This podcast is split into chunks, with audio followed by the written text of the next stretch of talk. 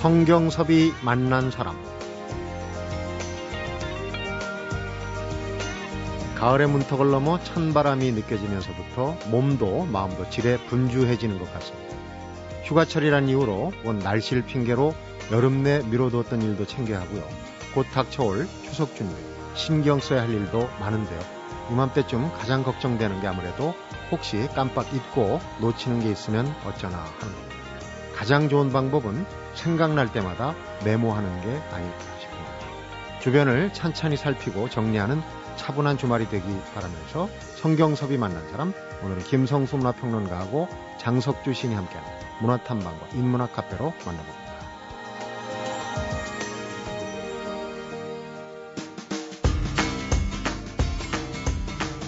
문화평론가 김성수 씨입니다.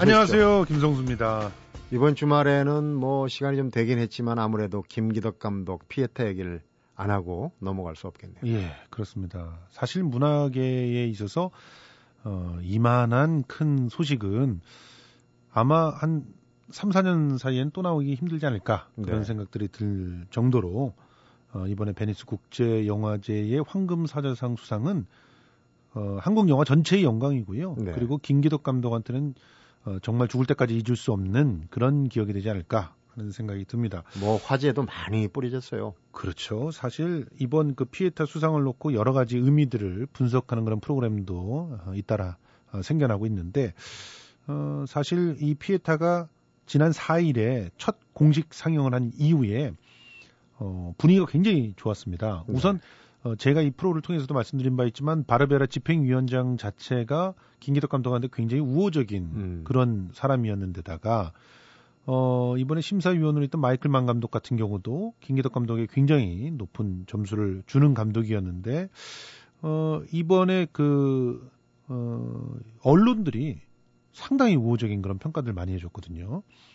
우선 골든 마우스상을 비공식적으로 수상을 했는데 이게 그 어, 어떻게 보면 본상은 아니지만 굉장히 비중 있는 상이라고 볼 수 있어요. 비공식 그 수상할 수 있는 그런 상들 중에서. 네. 왜냐하면 72명의 온라인 영화 기자들, 온라인 매체의 영화 기자들이 어, 모든 그 경쟁 부분의 상 중에서 하나 한테 주는 상이 골든 마우스상인데 이걸 받았거든요. 네.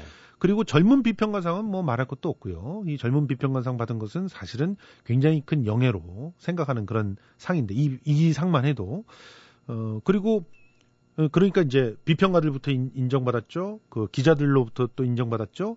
나자레노 타데이상이라고 하는 것은 또 이탈리아의 유명한 작가 나자레노 타데이를 기리기 위해서 2007년부터 신설된 상인데 네. 이 상도 받았어요. 이렇게 비공식 삼가랑을 하면서 사실은 뭐 본상을 안 받아도 이 정도만 해도 배가 부른 그런 상태였는데 어, 실질적으로 지금 여우주연상도 수상한 거나 다를 바 없고요. 네. 그리고 어, 황금사슬상까지 받은 겁니다. 음. 여우주연상 같은 경우는 실제로 1차 투표 때는 음. 조민수 씨한테 만장일치로 심사위원들이 여우주연상을 주자 음. 이랬는데 재미난 현상이 벌어진 거죠. 그 서로 어, 경쟁이 됐던 라이벌 그 영화 그러니까 더 마스터라고 하는 작품이 어, 나무주연상을 이 마스터 아니면 줄 수가 없는 그런 상황이었어요. 네. 얼마나 연기를 잘했느냐면 이 더 마스터의 두 주인공을 어디를 줄지 몰라서 두 사람한테 같이 줘버렸습니다. 주연상을. 공동수상. 예, 공동수상을 했어요. 그 정도로 탁월한 연기를 보여줬기 때문에 일단 나무주연상 그쪽으로 갔고, 그 다음에 이제 감독상을 폴 토마스 앤더슨이 받을 수밖에 없는 그런 상황이었고, 그렇다고 보면은 이런 주력 한 유력상을 받았으면은 황금사자상을 받지 못한다는 그런 규정이 있었기 네. 때문에 이 피에타의 가치를 어, 그 심사위원들이 인정했다 이렇게 음. 볼 수가 있는 건데요. 조민수 씨는 뭐 아쉽네 겹수상이 안 돼서 양보한 그렇죠. 거니까. 뭐 본인 스스로가 기자회견에서 아쉬움이 없다고 말을 할 수는 없을 것이다. 그렇지만 이 피에타라고 하는 작품 때문에 내가 그렇게 연기를 할 수 있었기 때문에 어 이렇게 작품상을 받았다는 거에 대해서 음. 큰 의미를 둔다 이렇게 얘기를 했는데 심사위원들이 와가지고 조민수 씨한테 위로를 건네는 진이 진 풍경이 풍경이 한계시도 네 근데 네, 김기덕 감독이 국내에서 흥행에 성공하면은 똑같은 트로피를 만들어서 주겠다고 또 약속을 했죠. 말을 하고 그래서 그렇군요. 이번에 네, 그렇게 만들고 있는 걸로 알고 있습니다. 네. 사실 이번 상은 또 어떤 의미가 있냐면 이렇게 뭐 피에타 자체가 어, 다양한 평가를 제대로 받았다는 점에서도 의미가 있지만 무엇보다도 사실 한국 영화 어, 꾸준히 국제영화제에 이름을 올려왔지만 그 감독상 이상을 받아본 적이 한 번도 없어요. 그러니까 어, 확실한 대상을 한 번도 수상을 못한 이유는 여러 가지가 있을 거예요. 그렇지만 그 중에서도 예, 일본 영화나 중국 영화에 비해서 상대적으로 평가절하되고 있었던 그런 분위기들이 있었거든요. 네. 그런 것들을 이번에 깨줬다는 것도 상당히 큰. 그래서 앞으로는 대상에 한국 영화들이 적극적으로 거론될 수 있는 그런 기회들이 만들어졌다는 것이고, 네. 앞으로 한국 영화들이 국제 영화제의 공식 부문 그 초청이 될때 네. 큰 역할을 할 거라는 겁니다. 일단 1999년에 베니스 영화제에서 장선우 감독의 거짓말에 초청된 이래로 2005년까지 줄기차게 초청이 됐잖아요. 네. 그렇게 초청될 수 있었던 힘에는 2002년에 이창동 감독의 오아시스가 감독상을 받고 또 여우 신인 여우상을 갖다 받았다는 게 굉장히 큰 역할을 했거든요. 네. 이렇게 주목을 받은 영화가 하나 굵직한 게 딱 나오면 그 이래로 계속적으로 이제 영화 집행위원 회에서는 어, 그 감독의 영화들도 계속 눈여겨보고 어, 그 감독의 출신 국가의 영화들도 눈여겨보기 마련입니다. 네. 그런 측면에서 앞으로 우리 영화들의 예, 국제 영화제에서의 잇따른 수상들을 음. 좀 앞당기는 그런 역할을 해줄 것이다. 이런 네. 얘기들도 탄탄한 길이 닦여졌다 그렇게 볼 수 있네요. 피에타는 사실 유럽에 그 피에타가 죽은 예술을 마리아가 안고 있는 그 상을 그렇죠. 예, 얘기하는데 사실은 수많은 문학 작품 또 예술 작품의 소재가 되고 아주 익숙한 소재 아니겠습니까? 그렇죠. 피에타가 예. 그런데 그 저변에는 어떻게 보면 그 유럽의 지금 그 경제 불황 예. 이 피에타 김기덕 감독의 영화도 그런 부분과 맞물린 내용이 들어있는 거 아니겠습니까? 그러니까 이 김기덕 감독을 어떻게 표현을 하냐면 진정한 영화계에 있어서 진정한 트렌드 세터다. 이렇게 얘기를 해요. 네.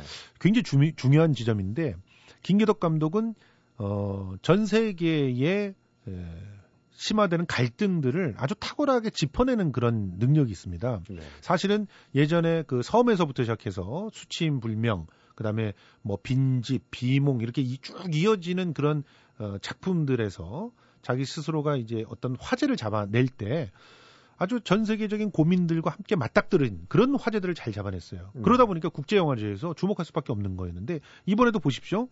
이 그 피에타라고 하는 작품이 우선 하나 자본주의의 병폐를 아주 아주 강렬하게 이제 그 느낄 수밖에 없는 사람들의 이야기에서 그 길어낸단 말이죠. 네. 그런데 거기에서 그치지 않고 과연 인간은 어떻게 구원받을 수 있는가 이런 잘못된 시스템으로부터 어떤 노력을 해야 구원받을 수 있는가를 다루고 있어요. 네. 그런 측면에서 어, 피에타에게 예, 상을 안 줄 수가 없는 음. 그런 분위기가 만들어졌다고 볼 수 있거든요. 그런 측면에서 김기덕 감독은 아주 똑똑한 그런 기획자다. 네. 이런 얘기들이 나오는 거예요. 그래서 네. 어, 영화계가 철저하게 상업적으로 경도됐던 그런 모습들에 어, 어떻게 보면은 경종을 한번 울리면서 영화계가 할 말을 해야 된다. 할 말을 하지 않으면 어, 국제영화제에서 좋은 실적들이 나오지 않는다 이런 얘기들을 또 할 수가 있는 네. 그런 국내 상영은 이제 영화제 이후로 미뤄져서 지금 극장가에 올려졌는데 국내에서는 그만큼 진가를 알아보고 있는지 모르겠어요. 사실 그렇다고 보기 힘들어요. 왜냐하면은 처음에 그 피에타가 150여 개의 스크린으로 시작을 했습니다. 김기덕 감독의 이전 영화들에 비해서는 많아요. 어, 동네에서는 보기 힘들지만 좀 열심히 찾아다니면 볼 수 있는 정도, 그 정도거든요. 그 상황에서 또 교차 상영까지 했었어요. 네. 그러다가 이제 12일 날 이제 본격적으로 소식이 나오고 난 다음부터 이제 하루에 1000회를 넘겨서 상영을 하는 그런 어, 모습들을 갖다 보여주면서 누적 관객 수가 지금 20만을 돌파하는 그런 기록을 세우게 됐는데 어, 김기덕 감독의 최고 흥행작이 나쁜 남자입니다. 네. 근데 몇 만이 들었는지 아십니까? 74만 들었습니다. 74만. 제일 안 들었던 작품은 1800명. 그러니까 어, 74만의 기록을 과연 깰 수 있을지 귀추가 주목이 된다고 말을 하는 것 자체가 네. 우리 한국 영화의 현주소를 보여주는 것 아닌가. 굉장히 가슴 아픈 일인데요. 네. 아무튼 어, 상영관들이 좀 늘어나서 200여 개 정도는 유지를 하면서요. 지금 뭐 도둑들 같은 경우는 물론 기록을 세울 것 같지만 점유율이 15%밖에 안 돼요. 그런데 그 이 김기덕 감독의 피에타 같은 경우는 50%를 넘기는 점유율을 보이는데도 스크린은 늘어나지 않거든요. 왜 그럴까? 이런 것들을 좀 어, 우리 한국 영화계가 진지하게 고민을 해야 될 때가 아닌가 이런 생각이 듭니다. 아무튼 네. 아직도 김기덕 감독은 외롭습니다. 음. 이런 외로운 작가들을 더 이상 만들지 않았으면 좋겠습니다.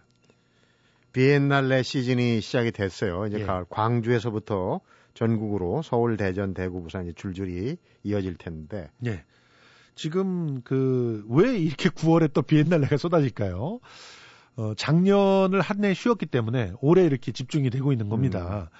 음. 어, 그리고 또 왜 이렇게 비엔날레가 많아졌을까요? 그 지자체들이 뚜렷한 자기 도시의 어떤 어, 이미지를 구축하고 싶은데 그럴 때 영화제라든가 뭐 연극제라든가 이런 비엔날레라든가 이런 예술제가 하나 있, 는 것만큼 좋은 게 없죠. 네. 특히나 이제 국제적인 행사면은 또 그 지자체장의 이름을 드날릴 수가 있지 않겠습니까? 그렇기 때문에 있어 보이는 그렇죠. 거죠. 비엔날레를 자꾸 만들고 있는데 올해도 하나가 또 생깁니다. 이제 대전 비엔날레 프로젝트 대전이라는 이름으로 생기는데 이 비엔날레가 어떻게 개막이 되냐면요. 일단 7일 날 광주 비엔날레 시작했거든요. 그다음에 11일 날 어, 서울 국제 미디어 아트 비엔날레가 개막을 했습니다. 서울에서. 네. 그다음에 19일 날 대전 어, 비엔날레가 시작이 됩니다. 그리고 20일 날 어, 대구 사진 비엔날레가 시작을 합니다. 22일 날 어, 부산 비엔날레가 시작을 하고요. 25일 날에는 공주에서 금강 자연미술 비엔날레가 시작이 됩니다. 이게 뭐 자연스러워 보이진 않는 그런 현상인데요. 거기다 비엔날레가 이제 경년제인데 이렇게 한 해 모이는 것도 또 의도적으로 한꺼번에 이렇게 쭉 유유상종으로 모이면 더 경쟁력이 있어서 그런 건가요? 사실은 그 비엔날레가 비어 있을 시기에 이렇게 좀 어, 매칭을 시키면 참 좋을 텐데 네. 어, 국제적인 어떤 이름을 갖고 있는 작가들을 이렇게 끌어올 때 비엔날레가 이미 하고 있을 때 끌어오면 훨씬 더 편하거든요. 네. 그런 측면들이 있기 때문에 어떻게 보면은 이한 해에 집중이 되는 게 아닌가 이런 생각들을 또 해보는데 아무튼 서로는 서로가 이렇게 좀 차별화시키기 위해서 노력들은 하고 있어요. 음. 우선 광주 비엔날레 같은 경우는 어, 아시아 현대 미술을 보는 창이잖아요. 이 정체성을 올해도 더 확고하게 다지고 있습니다. 그래서 올해 같은 경우 여성 큐레이터 6명을 공동의 예술 감독으로 삼았어요. 그래서 round table이라고 해서 어, 다양한 시각들을 담아내고 있는데 어, 이번에 그 92개 팀이 참여하는 중에서 44개 팀이 어, 아시아 출신의 작가들입니다. 네. 이렇게 보면 아시아 현대 미술을 들여다볼 수 있는 가장 좋은 국제 비엔날레라고 하는 그런 성격을 잘 살릴 수 있겠죠. 네. 그 서울 국제 미디어 아트 비엔날레는 미디어 아트에 딱 초점을 맞춰가지고 어, 전 세계의 고통과 희망에 대해서 어떤 비평적인 담론 그리고 다양한 인문학적 관점을 미디어 아트를 통해서 제시해 보겠다 음. 이런 주제를 삼고 있고 네. 그리고 또 어, 대구 사진 비엔날레는 사진이라고 특화시켰어요. 네. 어, 유명한 사진 작가 200여 명이 참여를 하니까 사진을 좋아하시는 분들은 대구로 가시면 되고요. 부산은 또 뭐 시민들이 참여했다 그래서 그렇습니다. 관심을. 이것도 아주 특화된 그런 그 하나의 테마가 될 수 있을 것 같은데 기획 단계에서부터 시민을 참여시켜서 소통을 중시하는 그런 비엔날레를 만들었다고 하는 거. 그리고 공주의 금강자연미술 비엔날레는 야외 미술 전시인데 자연 친화적인 그런 작품들을 어, 중점적으로 보여주고 있습니다. 그래서 아예 처음에 출발할 때도 그랬지만 어, 미리 참여 대상의 작가들한테 이 공간을 갖다가 보게끔 합니다. 그래서 거기서 워크샵을 하면서 이렇게 만든다는 거. 그리고 대전 같은 경우는 과학과 융합을 시켜보겠다. 네. 이런 얘기를 하고 있어요. 자, 과연 어떤 비엔날레가 더욱더 오랫동안 살아남고 어, 특화된 그런 재미들을 줄 수 있을지 기대가 되는데 한 번쯤은 점검을 해봐야 될 시점은 아닌가 하는 네. 생각도 해봅니다. 그렇기도 하고 또 각자 내세우는 특징이 있으니까 입맛대로 또 네. 가을 여행하기도 좋은 계절 아닙니까? 그렇습니다. 한두 개씩 골라서 어, 둘러보는 것도 또 가을을 즐기는 뭐 우리 미술품들. 좋아하시는 분들은 이렇게 좋은 가을이었겠죠 네. 사실은 네. 오늘 문학의 소식 잘 들었습니다 고맙습니다 네 성경섭이 만난 사람 오늘은 김성수 문화평론가하고 장석주 시인이 함께하는 문화탐방과 인문학 카페로 만나보고 있는데요. 노래 하나 듣고 다음 코너로 가겠습니다. And Fire입니다. September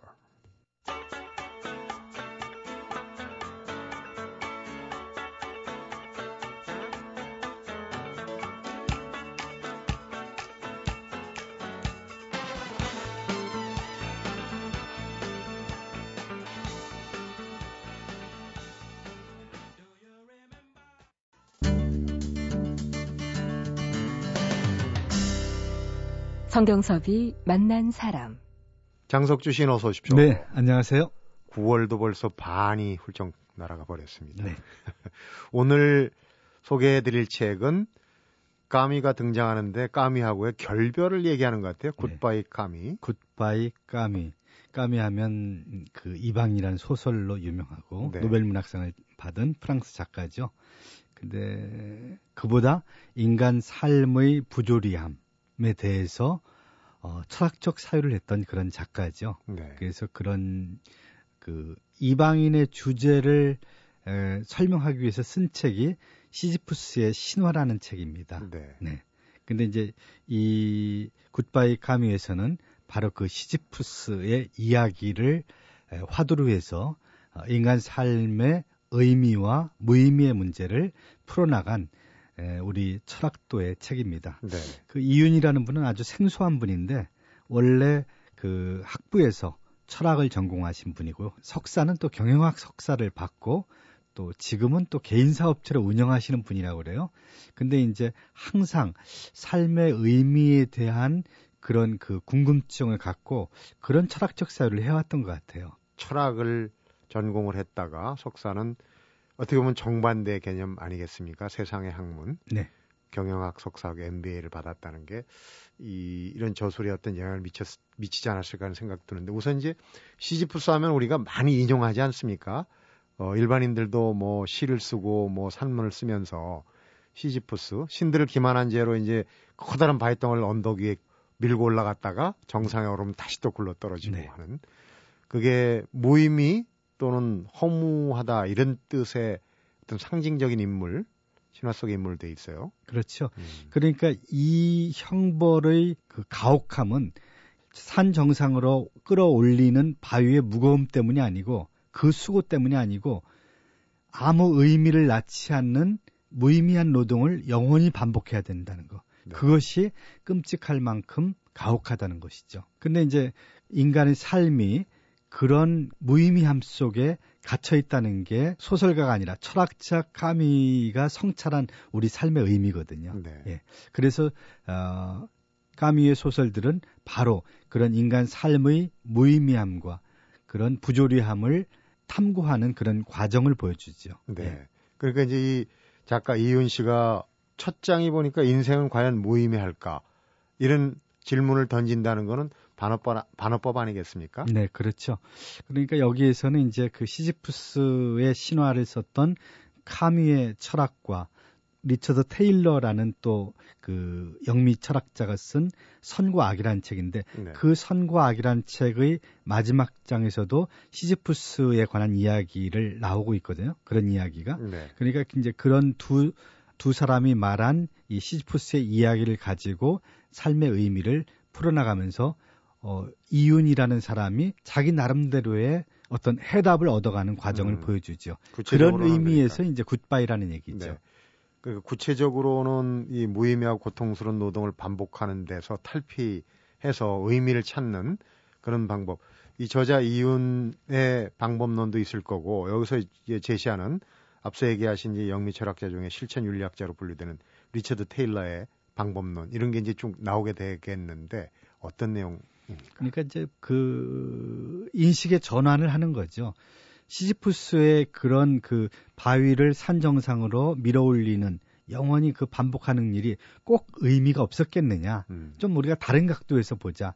시지푸스가 올려 그는 큰 바위 덩어리를 뭐 보석으로 본다든지 아니면 그 시지푸스가 그 바위 올리는 일을 아주 즐거운 일로 받아들였다면 그것은 전혀 다른 것이라는 얘기죠. 네. 다른 의미가 만들어진다는 거죠. 그러면서 또 한 가지 재미있게 얘기하는 게 그 이탈리아 산악인 라인홀트 메스너의 이야기를 또 하고 있거든요. 네. 라인홀트 메스너는 인간 최초로 그 히말라야 그 14봉을 다 정복한 사람인데 그것도 네. 어, 단독 등정으로 혹은 음, 무산소, 무산소, 호흡으로 그러면서 이제 책을 썼는데 그것이 정말 감동적인 책이었고 근데 이제 에, 라이놀트 메스너가 한 일이라는 게 결국 엄청난 그 육체적 고초를 인내하면서 그 8,000m가 넘는 14봉을 올라갔는데 그 14봉에 올라가서 머무는 시간이 고작해야 30분이라는 거죠. 네. 그리고 바로 내려온다는 거죠. 그러니까 어떻게 보면 이 라인홀트 메스너가 보여준 행위라는 것은 시지푸스가 보여준 그 무의미한 노동과 크게 다를 바 없다는 거죠. 음. 그런데 에, 라인홀트 메스너는 그것 자체를 즐거워했고 그것에서 어떤 의미를 찾았다는 거죠. 여기에서 이제 의미란 그럼 뭔가라는 그런 생각이 좀 들죠. 의문이 들죠. 예. 네. 의미라는 것은 자기를 넘어서는 것이라고 얘기를 합니다. 여기에서는 이윤 씨는 뭐라고 하는가 하면 에, 그야말로 우리가 가진 우선 시간적 한계를 넘어서기 위해서 어, 사람들은 어, 자손을 남기고 그리고 어떤 업적을 남기고 작품과 명예 등을 남긴다는 거죠. 그러면서 자기가 죽어서도 의미 있는 일을 한 사람으로 기억되고 그럼으로써 인간 수명이 가진 어떤 그런 한계를 돌파한다는 거죠. 에, 분명히 한계의 존재지만 에, 자녀들과 친구와 타인과 혹은 신과 그런 관계 맺기를 통해서 또 우리를 넘어서는 존재가 된다는 거죠. 네. 근데 이제 의미의 존재가 되기 위해서 먼저 자신의 존재에 대한 한계를 먼저 직면해야 된다는 거죠. 한계에 직면하지 않, 않는, 그러니까 의식이 성장하지 않는 사람은 그런 의미의 존재로 거듭날 수가 없고 네. 자기를 넘어설 수 없다는 거죠. 그러기 위해서는 먼저 자신의 존재에 대한 철저한 사유가 있어야 되는데 그 사유의 어떤 길잡이가 되는 것이 바로 철학이라는 것이죠. 네. 네.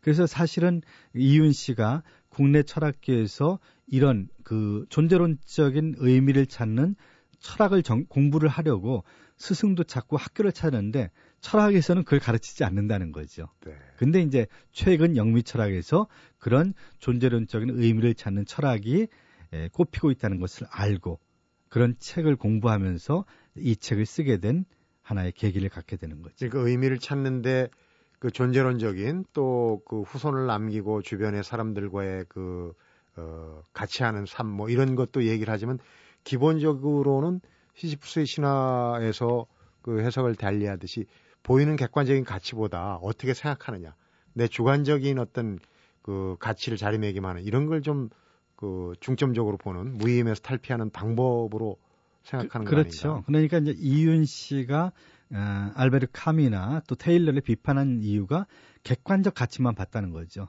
객관적 가치 말고도 또 주관적으로 느끼는 즐거움. 그러니까 시지푸스가 바위를 산 정선으로 올려놓는 일을 즐거워했다면, 행복해했다면 새로운 의미를 만들어낼 수 있다는 거죠. 네. 그런 이야기를 통해서 어, 까미나 테일러의 논리를 반박하고 있습니다. 네. 까미 얘기, 시지푸스 얘기가 이제 여기서 비유로 많이 나오고 하지만은 이 책은 또 그 좀 색다른 게 처음 시작하는 도입부가 1900장에 이르는 그야말로 철학적 유서를 남기고 권총 자살하는 하버드 대학생 얘기로 시작을 하지 않습니까? 그런데 가미의 주장대로라면 철학적인 부분에서 인간의 가장 근본적인 철학적인 문제 중에 하나가 이제 자살이다. 네. 그렇게 얘기를 하고 있어요. 그러니까 그런 부분을 의식을 하고 이제 이런 도입부를 쓴 게 아닌가 싶어요. 네, 맞습니다.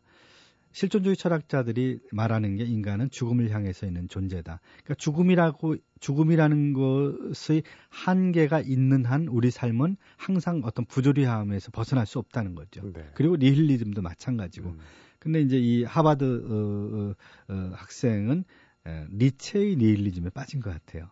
근데 그것은 제가 볼 때는 그 니체의 니힐리즘이 그렇게 에, 수동적이고 또 나약한 니힐리즘이 아니거든요.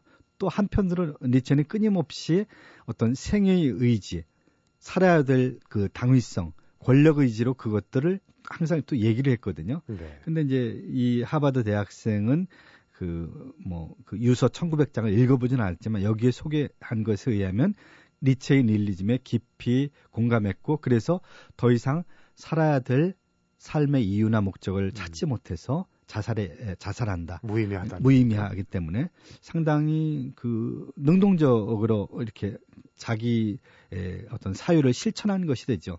근데 제가 볼 때는 너무 니체 리얼리즘을 그렇게 주관적으로 해석한 것이 아닌가라는 음. 생각이 듭니다. 네. 사실 저도 19살 어, 때 니체에 빠졌는데 니체 철학에서 저는 오히려 생에 대한 긍정적인 에너지를 수혈받고 아, 더 능동적으로 더 세계와 부닥쳐야 되겠다. 삶을 더 열정적으로 살아야 되겠다는 의지를 수혈받았거든요. 네. 그러니까 똑같은 니체 철학을 접하고 이렇게 다른 결과를 난 걸 보면은 어, 역시 이것도 뭐 주관적 관점의 차이, 뭐 철학의 차이라고도 할 수 있겠죠. 음, 까미의 경우로 되돌아간다면 사실은 그 사람의 철학적인 그 사상 생각과 그 사람이 살아온 삶의 궤적을 놓고 보면은 굉장히 상반된 경우가 많아요. 까미 같은 경우는 인생을 즐겼고 물론 왜곡절이 있었지만은 인생의 역정에 크리스마스 휴가 갔다 오다가 자동차 사고로 죽지 않았습니까? 네. 그 까뮤가 생, 그 주장하던 설득력 있게 인생은 무의미하다라고 주장하던 것과 까뮤의 실제 생활과는 좀 괴리가 있어요. 까뮤의 삶을 들여다보면 제가 한때 까뮤의 열렬한 애독자라서 네. 그, 그의 책들에 참 관심이 많았는데 실제 삶은 굉장히 낙관적이고 어떻게 보면은 이 사람이 쾌락주의자가 아닌가 할 정도로 그렇게 자유분방했어요. 네. 그 주변에 항상 여자들이 떠나지 않았고 또 까미의 마, 까미가 많은 경우 이제 연극과 또 영화에도 또 좀 손을 댔고 네. 그래서 여배우들과 연문도 좀 있었고 음. 그리고 어 유머 감각이 참 뛰어난 사람이었어요. 그리고 춤도 잘 추고 그러니까 그의 삶은 굉장히 즐겁고 사교적이고 또 자유로운 어떤 연애도 즐겼고 그런 그러니까 우리가 볼 때 낙천적인 그런 삶을 살았던 사람이죠. 네. 그러니까 까미가 어 인간의 삶의 어떤 무의미함 그리고 왜 자살하지 않고 사는가 그런 의문을 제기한 것을 보면 그의 실제 삶과 좀 아, 미묘한 어떤 그 이율배반 같은 걸 느껴서 어, 때로는 좀 배신감을 느끼기도 하죠. 네. 그 마지막 소설을 쓰러 그 시골에 내려갔다가 이제 그 거기를 방문한 그 갈리마르 출판사 사장과 함께 어, 파리로 오는 도중에 그 차가 갑자기 커다란 나무를 들이받고 그 자리에서 즉사하죠. 네. 예, 미완성된 원고가 그의 가방 속에 있었고 그래서 47살로 짧은 생애를 마치는데 어쨌든 사실 요즘은 뭐 까미를 읽는 젊은 사람들 참 보기 힘든데 이 책을 보고 깜짝 놀라서 굿바이 까미 저한테는 굉장히 그리운 이름이었거든요. 네. 그래서 이 책을 어, 열심히 읽게 된 계기가 또 그런 데 있었습니다. 네. 이윤의 굿바이 까미 네. 오늘 소개해드렸는데 이 책은 올해 청소년 도서에 선정된 책입니다. 사실 요즘 그 지금 가을이 되고 하면 좀 이제 그런 허무주의나 또 무의미하다는 생각을 많이 갖게 되는 청소년들은 감수성 예민한 시기에는 또 이런 책도 나름대로 의미를 찾을 수 있는 어, 조언을 해줄 수 있는 책이 아닌가. 그래서 네, 도움이 될 겁니다. 어, 청소년들한테 한번 권해볼 수도 있는 책이라고 생각이 듭니다. 오늘 책 소개 잘 들었습니다. 네. 성경섭이 만난 사람, 오늘은 김성수 문화평론가하고 장석준 시인이 함께하는 문화탐방과 인문학 카페로 만나봤습니다. 굿바이 카뮈를 쓴 이윤 작가가 이런 얘기를 했다고 그러네요. 카뮈는 20대 시지푸스 신화를 썼다. 그러니까 장년기에 이런 사람이 여전히 카뮈적인 태도를 취하는 것은 나이 착오적이다. 카뮈보다 2500년 앞서서 우주의 냉정함을 깨달은 노자는 노인다운 담담한 관조로 무심한 우주를 바라보았다. 그러니까 각 단계의 인생에 맞게 기어 변속이 필요하다는 얘기인데요. 어찌 보면 인생이라는 게 자동 기어 변속이 아닌 꼭 손이 가야 하는 수동 기어 변속이기 때문이 아닌가 이런 생각이 듭니다. 성경섭이 만난 사람 오늘은 여기서 인사드리겠습니다.